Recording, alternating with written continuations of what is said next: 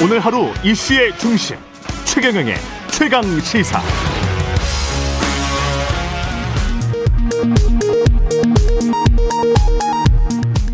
라디오 정보센터 뉴스입니다. 미국의 연방 보건 당국이 얀산의 신종 코로나 바이러스 감염증 백신에 대해 사용을 재개하는 쪽으로 기울고 있다고 일간 워싱턴 포스트가 현지 시간 20일 보도했습니다. 지난 1분기 수출 증가와 주식 투자 열기 등에 힘입어 하루 평균 외환 거래액이 2008년 이후 최대 수준으로 늘었습니다. 국토교통부는 작년 말 기준으로 외국인이 보유한 국내 토지는 전년 대비 1.9% 증가한 253.3 제곱킬로미터로 전 국토 면적의 0.25% 수준이라고 밝혔습니다. 오늘 오전 2시 41분 27초 북한 함경남도 장진 동북동쪽 26km 지역에서 규모 2.2의 지진이 발생했다고 기상청이 밝혔습니다. 미국 상원은 현지 시간 20일 아시안 증오범죄 방지법을 압도적 찬성 속에 처리했습니다. 하원은 다음 달 이 법안을 통과시킬 계획인 것으로 전해졌습니다. 지금까지 라디오 정보센터 뉴스 아나운서 정은승이었습니다. 여러분은 지금 KBS 1라디오 최경영의 최강 시사와 함께하고 계십니다. 네, 여당이 그간 금기시됐던 종부세 완화 움직임을 보이자 지난 4년간 부동산 정책 틀이 흔들리는 거 아니냐 그런 우려가 여권 내부에서도 나오고 있습니다. 집값 폭등의 피해자는 고액의 부동산 자산가가 아니고 무주택 서민인데 왜 부자 감세가 먼저냐 이런 지적도 나오고 있죠. 더불어민주당 진성준 의원 연결해서 자세한 이야기 나눠보겠습니다. 안녕하세요. 네, 안녕하세요. 진성준입니다. 예. 재보궐 선거 참패 이후에 부동산 이야기 굉장히 많이 나오고 있는데 네. 그첫 번째 나온 논의가 종부세를 좀 완화해야 되는 것 아닌가 그런 논의가 있었어요. 어떻게 생각하십니까? 예, 이번 보궐선거에서 민주당이 참패를 했는데 참패의 원인이 결국 부동산 정책이 실패했기 때문이다라고 하는 진단에는 뭐 이기론이 없는 것 같습니다. 네. 부동산 정책이 실패했다는 게 무엇인가? 아, 저는 어, 결국 집값을 못 잡았기 때문에 서민의 주거권이 심각하게 위협을 당하고 있기 때문이라고 저는 생각하거든요. 네. 에, 그렇다면 집값을 어떻게 잡을 것인지 또 무주택 서민들에게 또 특히 청년이나 신혼부부 또 1인 가구들에게 어떻게 적절한 가격에 주택을 공급할 것인지 하는 것이 먼저 논의돼야 하는데 당장에 에, 집값이 올랐으니 세금 부담도 커졌다. 그러니 세금 깎아줘야 된다. 이런 논의가 먼저 나오는 것은 앞뒤가 바뀐 것이다. 이렇게 생각합니다. 근데 이제 실제로 국민들 일, 특, 어떤 계층이라고 봐야 될까요? 그 세금 부담을 느끼는 사람들이 한정적인 특히 이제 종부세 같은 경우는 뭐 많이 늘어봐야 전국적으로 봤을 때는 가구수로 따지면 4% 이하인 것 같은데. 네, 그렇습니다. 그러니까 종부세라고 하는 것이 예. 모든 국민에게 다 부과되는 게 아닙니다. 말씀하신 것처럼 종부세 부과 고지 대상자 인구수로 따지면 1.3% 66만 명에 불과해요. 예. 또 그 66만 명이 내야 될 세금이 1조 8천억 가량 되는데 예. 그 중에 80% 이상은 2주택 이상 다주택자들이 부담합니다. 음. 그리고 어 1년 동안 종부세 내는 것이 100만 원 이하인 경우가 65%에 달해요. 예. 그러니까 극소수의 그야말로 여유가 있는 분들에게만 부과되는 것이 종부세인데 예. 이 종부세 부과 부담 부담 때문에 선거에 졌다 이렇게 진단하는 것은 어 잘못 진단하는 거죠. 예. 우선 순위가 잘못됐다. 저는 그렇게 생각하는 겁니다. 그런데 당장 그 민주당 김병욱 의원은 적용 대상을 종부세 적용 대상을 9억 원에서 12억 원으로 올리자. 네. 이런 소득 종부세법 소득세법 개정안을 발의했단 말이죠. 아마도 어, 우리 김병욱 의원은 지역구가 분당이기 때문에 아. 어, 집값이 많이 올라서 세 부담을 예. 하소연하는 분들이 좀 많이 계신 것 같아요. 네. 그런 지역구 사정 때문에 그런 법안을 발의하게 된 게 아닌가 그렇게 생각합니다. 그 종부세와 관련해서는 종부세가 그 인당 과세가 되는 것이기 때문에 네. 그렇게 되면 강남에 제가 이제 특히 그렇게 가격이 높은 아파트 같은 경우는 한 60% 가량이 부부 공동 명의로 돼 있거든요. 네, 네. 그러면 20억 아파트라고 할지라도 종부세의 부담을 안 하고 있는 그런 가구들도 꽤 많아요, 사실은. 그, 렇습니다 예. 그렇습니다. 그런 아니, 부분도 좀 그래. 봐야 될 것 같아요. 아니 그래서 예. 어, 시, 작년에 시가가 11억 원이었던 아파트의 에, 공시지가는 약 7억 4천만 원 정도 됩니다. 예. 그러니까 현재 기준으로도 어, 종부세를 한 푼도 안 내요. 예. 근데 이게 종부세를 내려면 9억 원이 넘어가야 되잖아요. 그렇죠. 공시지가로. 그러면 시가로는 한 13억 원쯤 돼야 됩니다. 그렇죠. 그래서 어 그렇게 시가 11억짜리 아파트가 13억 원이 되어, 되면 2억 원의 아파트 값이 올랐는데 예. 이렇게 처음으로 종부세를 내는 분들이 얼마 내냐면 4만 원 냅니다. 세금으로. 음. 1년에. 예. 그러니까 어 사실은 큰 부담이 아닐 수 있어요. 더구나 그마저도 어 1가구 1주택의 경우에는 고령자 공제라고 해서 연령별로 구간에 따라 최대 40%까지 또 장기 보유 특별 공제라고 해서 예. 보유 기간에 따라서 최대 50% 합산해서 최대 80%까지 세금을 또 깎아주기도 합니다. 음. 공제해 주어요. 예. 그래서 정말로 종부세 부담이라고 하는 거는 1가구 1주택의 경우에는 크지 않습니다. 음. 그래서 그것이 우선순위가 될 수가 없어요. 예. 그런데 이제 에, 김병욱 의원 같은 분이 그런 주장을 하는 것은 예. 아마도 지역구 사정을 염두에 둔 게 아닌가 그렇게 생각합니다. 근데 이게 어 최근 전국 경제인 연합회 산하 한국 경제 연구원 네. 저도 이 조사를 좀 아주 재밌게 봤는데 네. 정경련 산하라는 것을 염두에 두고서라도 네. 조세 부담 국민 인식 조사 결과가 21일 발표가 됐는데 그 한경련에 따르면 5년간 조세 부담 변화를 묻는 말에 응답자의 74.6%가 조세 부담이 늘어났다라고 이- 대답을 한 거예요. 네, 우리 국민은 그렇게 느끼실 수 있습니다. 네. 왜냐하면 어, 세금이라고 하는 것도 그렇게 자산 가치가 상승함에 따라서 또는 소득이 늘어남에 따라서 예. 어, 세금 부담도 계속 늘어날 수밖에 없지요. 예. 그러니 해마다 세금이 오른다고 느끼실 수밖에는 없습니다. 음. 아, 그러니 그런 인식 조사가 나올 수 있는 것은 당연한 거지요. 예. 이제 더 큰 문제는 그렇게 세금을 내면 어, 국민 각자가 내 생활에도 삶에도 도움이 되도록 세금이 쓰이고 있다라고 하는 확신이 있어야 되는데 예. 그런 확신을 잘 못 주고 있는 게 사실이죠. 예.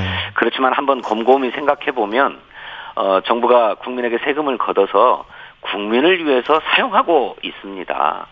어, 이런 세정에 대한 신뢰를 높이는 것이 더 중요한 일이지 세금 깎아주는 게 능사가 아니다. 그러면 수많은 일들을 어떻게 다 하겠습니까? 음. 부동산 세금과 관련해서는 보유세든 뭐 거래세든 관련해서 지금 현재 기조로 그냥 가야 된다라는 게 진호님 생각이신 거죠?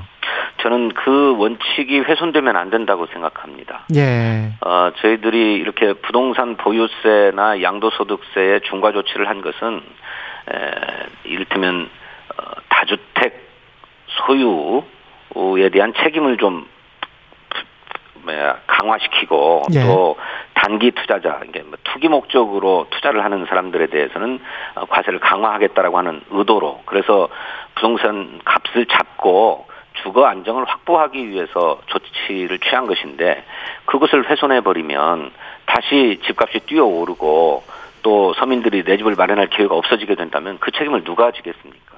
예. 이런 근데 이제 여러분들이 대출 규제 관련해서도 이야기를 송영길 당대표 후보 같은 경우에 어 LTV DTI 완화 방안 이야기를 좀 했단 말이죠. 90%까지 무주택 청년 세대 이쪽은 확 풀어줘야 된다 이런 이야기를 했는데 이 네. 대출 규제 완화 방안에 관해서는 어떻게 생각하십니까? 어, 일정하게는 완화해 줄 필요가 있다고 생각합니다. 예, 어, 너무나 대출에 제약이 많으니까 어, 집을 마련하자고 해도 대출을 충분히 받을 수 없어서 어, 못 받는 뭐 청년이나 신혼부부 또 1인 가구가 있을 수 있습니다. 그래서 정부도 또 당도 어, 일정하게는 좀 완화하는 방안을 적극 검토하고 있는 것은 사실입니다. 하지만 어, 그런 주장처럼 뭐 LTV DTI 비율을 막 90%로 완화하자라고 하는 것은 너무 과도해요. 예. 박근혜 정부 때 빚내서 집 사라고 막 할 때가 LTV 규제가 80%였어요. 그런데 이걸 90%까지 하게 되면 예. 그렇지 않아도 가계 부채가 심각하게 늘어나고 있어서 지금 1,700조가 넘어섰다는 거잖아요. 예. 그래서 국내 GDP의 97, 8%까지 거의 100% 육박하고 있는 상황이어서 이게 지금 경고등이 들어오고 있는 상황이거든요. 예. 그런데 이제 전 세계적으로 너무나 시중에 많은 유동성을 규제하기 위해서 금리를 높이고 있는 상황이고 또 집값을 잡기 위해서 많은 노력들을 하고 있는데 집값이 폭락하고 금리가 오르고 그러면 어떻게 감당하겠습니까? 음. 좀 신중할 필요가 있다고 생각합니다.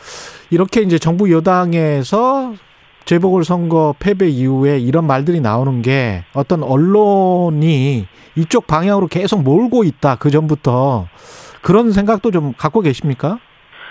저는 그런 생각이 있습니다. 예. 뭐 이런 조치를 취할 때마다 뭐 아주 특이한 사례들을 하나씩 들고 나와서 뭐 세금 폭탄론을 꺼내 들었지요. 예. 아까 말씀드렸던 것처럼 어 종부세 과세 강화 조치를 취했지만 언론들이 얘기하고 있는 것처럼 그렇게 무슨 세금 폭탄은 전혀 발생하지 않았습니다. 음. 더구나 뭐 60세 이상의 고령자로 은퇴해 가지고 수입은 없는데 뭐 수백만 원의 저 종부세를 내야 된다. 네. 뭐 이런 식의 보도가 연이어서 나왔는데 네. 아까 말씀드렸던 것처럼 그런 고령자들이나 장기간의 주택을 보유한 분들에 대해서는 최대 80%까지 종부세를 감면해주고 있어요.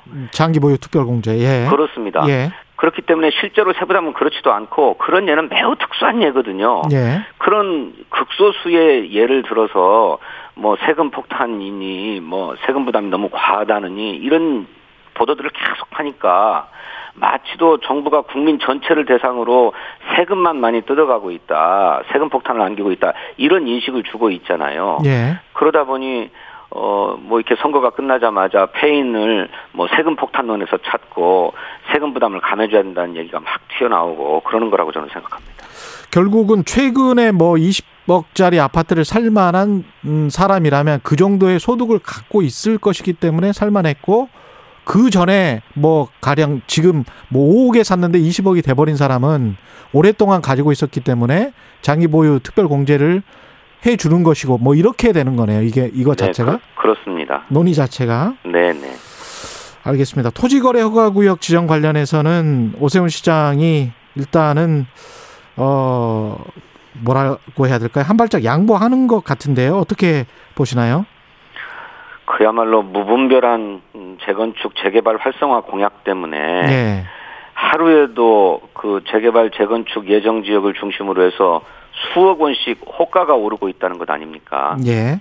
어, 실제로 거래도 이제 그래서 또 활성화되고 있다고 하고 집값이 막 폭등하고 있는 그런 상황이 우려되고 있는데 예. 오세훈 시장이 당신이 선거 기간 동안에 공약한 바는 있지만 자신의 공약이 적실했던 것인지에 대해서 진지하게 검토해야 된다고 생각합니다. 네. 재건축 일환으로 재개발, 토지거래 예. 허가 구역을 지정하긴 했습니다만 예. 그렇게 일부 지역을 토지거래 허가 구역으로 지정해도 지정되지 않은 인근 지역으로 풍선 효과가 또 나타날 수 있거든요. 예. 실제로 우리 정부가 수행했던 여러 가지 그런 핀셋 대책에서도 그 인근 지역에 나타나는 어, 풍선 효과 때문에 정책의 실효성을 거두지 못해가지고 오늘과 같은 상황이 빚어졌거든요. 예. 그런 것을 반면교사 삼아야 된다 이렇게 생각합니다. 오세훈 시장 같은 경우는 청와대 가서도 뭐 여의도의 특정 아파트 한번 가보시라. 재건축 안전진단 기준을 완화해야 한다. 이런 주장을 한 것 같은데요. 어떻게 생각하십니까? 예, 그런 것도 일부 있을 것입니다. 그렇지만 어, 그렇게 여의도 시범 아파트 등 뭐 수십 년 된 아파트들의 재건축 필요성이 있어서 서울시가 추진했는데 네. 그 때문에 집값이 폭등해가지고 오히려 무분별한 어, 인식이다라고 하는 비판을 받지 않았습니까? 예. 예 그래서 멀쩡한 아파트를 안전진단 기준을 완화시켜서 허물고 다시 짓는 것이 능사가 아니라 음. 어, 우선 어, 부동산 값을 안정시킨 후에 예, 그래서 추가 상승의 여력이 없다고 판단될 때 그 문제도 추진해야 된다 그렇게 생각합니다. 그 양도소득세 완화 여부도 당 내에서 어떤 검토하고 있으십니까 혹시 그 관련해서? 그 말씀은 못 들었는데 예. 일각에서 예. 어, 다주택자들이 집을 좀 내놓게 해서 시장에 매물이 풀리게 하려면 예. 양도소득세를 완화해줘야 된다라고 하는 얘기가 있는 것은 사실입니다. 예. 아, 그렇지만 당내에서는 그런 논의가 이루어지지 않고 있고요. 당내에서는 그런 논의가 없다. 네 새벽에 한국일보 기사가 나온 것 같아가지고요. 그 예. 양도소득세를 완화해주는 방안도 저는 어, 신중해야 된다고 생각합니다. 음. 어, 지금도 예. 어, 단기 투자자, 그러니까 투기성 매매 거래를 어, 차단하기 위해서 2년 이내에 되파는 경우에는 양도세를 중과하도록 돼 있어요. 예. 그런데 그러다 보니까 2년 동안만 버티고 있으면 된다는 생각으로 매물을 내놓지 않고 그냥 가지고 있는 분들이 있습니다. 예. 저는 오히려 이것이 어 거래 물량을 확대하고 부동산 값을 잡는 데 장애 요인으로 작동하고 있다고 생각해요. 예. 그러니 2년 한시가 아니라 이걸 좀 연장하는 방안도 검토해야 된다 그렇게 생각합니다. 다른 정치 현안 관련해서 국민의힘 서병수 의원은 탄핵될 만큼 이명박 아, 박근혜 전 대통령, 박근혜 전 대통령 같은 경우에 위법한 짓을 했는가 그런 일을 저질렀는가 이렇게 이야기를 했단 말이죠. 그러면서 이제 사면 이야기도 같이 했는데 여기에 관해서는 어떻게 생각하십니까? 참 어, 국민의힘 당이 어, 그 박근혜 대통령 문제 또 이명박 대통령 문제로 대국민 사과를 한 지가 이제 5개월 지났습니다. 그런데 선거에서 이겼다고 금방 무슨 죄가 있느냐. 그만큼 죄를 많이 졌느냐. 빨리 풀어줘라. 이렇게 얘기하고 있는 것은 어, 과거로 돌아가자 이런 얘기이고 예. 어, 국민의힘당이 진정으로 과거 국정농단 사태를 반성하지 않고 있구나라고 하는 그 실체를 드러낸 것이라고 생각합니다. 음, 그 백신이 가장 중요한 하더라서요. 그 네. 관련해서 러시아 스푸트니크 V 이 백신 이거는 당에서는 어떻게 생각하세요? 어, 백신을 도입하는데 가장 중요한 문제는 안전성과 효능 아니겠습니까? 그렇죠. 예. 안전하고 효과만 있다고 한다면 뭐 국적을 따질 문제는 아니라고 생각합니다. 음. 어, 러시아제 스푸트니크 V 백신이라고 하는 것에 대해서 신뢰성이 별로 없었는데 예. 최근에 뭐 국제 적인 권위를 가진 의학지의 그 임상 평가 결과가 실렸다고 합니다. 예. 그래서 어, 굉장히 효과가 있고 또 안전하다는 보고가 있으니 어, 유럽 등에서도 어, 그 사용 승인을 검토하고 있다고 하는데 예. 에, 백신 확보 경쟁이 전 세계적으로 붙은 상황 아닙니까? 그렇죠. 그래서 어, 상황이 악화되어 가지고 백신 수급이 원활하지 않을 경우를 대비해서 비상 계획으로 우리도 적극 검토할 필요가 있다고 생각합니다. 그 미국과의 백신 수합 같은 경우는 어떻게 보세요? 그 5월에 대통령 가시면 이게 좀 풀릴 것 같습니까? 어떻게 보십니까? 글쎄 미국이 어 지금 여전히 계속 확진자는 나오고 있고 사망자는 음. 많기 때문에 두 번 접종으로 안 되겠다 추가 접종도 해야 되겠다라고 하면서 예. 어, 백신에 좀 여유가 없는 상황 같습니다. 예. 그런데 이 백신을 외교 문제, 정치 문제로 다루는 것은 바람직하지 않다고 생각해요. 예. 이거 모든 인류의 생명과 안전이 직결되어 있는 문제 아닙니까? 그렇죠. 어, 무엇보다도 인도주의적인 원칙이 제일 우선돼야 된다고 생각하고요. 예. 또 코로나 방역이나 또 팬데믹의 극복도 전 세계적인 연대와 협력 속에서만 가능한 것이지 뭐 국수주의적으로 또 민족주의적으로 접근한다고 해서 될 문제가 아니지 않습니까? 그렇죠. 저는 외교 문제로 접근할 문제는 아니다 이렇게 생각해요. 근데 이제 우리가 뭔가를 줘야 가령 이제 미국이 원하는 뭔가가 있을 거 아니에요, 항상. 예. 네. 태영호 의원 같은 경우는 쿼드 이야기 하던데 뭔가를 주고 그쪽 그쪽으로부터 백신을 받고 이런 시나리오도 가능하다고 보세요? 아니 글쎄 미국이 백신을 예. 그런 자신들의 정치 외교적인 목표를 위해서 카드로 활용하고 있는 것인지 모르겠습니다. 예. 왜 섣부르게 그렇게 생각하는지 모르겠어요. 그것이 우리가 바람직한 오히려. 것인가요? 예. 아. 전혀 바람직하지 않다는 말씀을 드리는 것입니다. 우리는 인도적으로 계속 요구를 해야 한다. 그리고 우방으로서 이거는 좀 도와달라고 요, 그 요구해야 된다. 그런 말씀이시네요. 아, 그렇죠. 그리고 예. 또꼭 뭐 미국 저 백신에만 의존할 게 아니고 네. 안전성과 효과만 검증되었다고 한다면 예. 국적에 상관없이 도입할 수 있지요. 러시아산도 도입할 수 있다. 네, 네. 알겠습니다. 오늘은 여기까지 하겠습니다. 말씀 감사합니다. 네, 감사합니다. 예, 더불어민주당 진성준 의원이었습니다. 고맙습니다.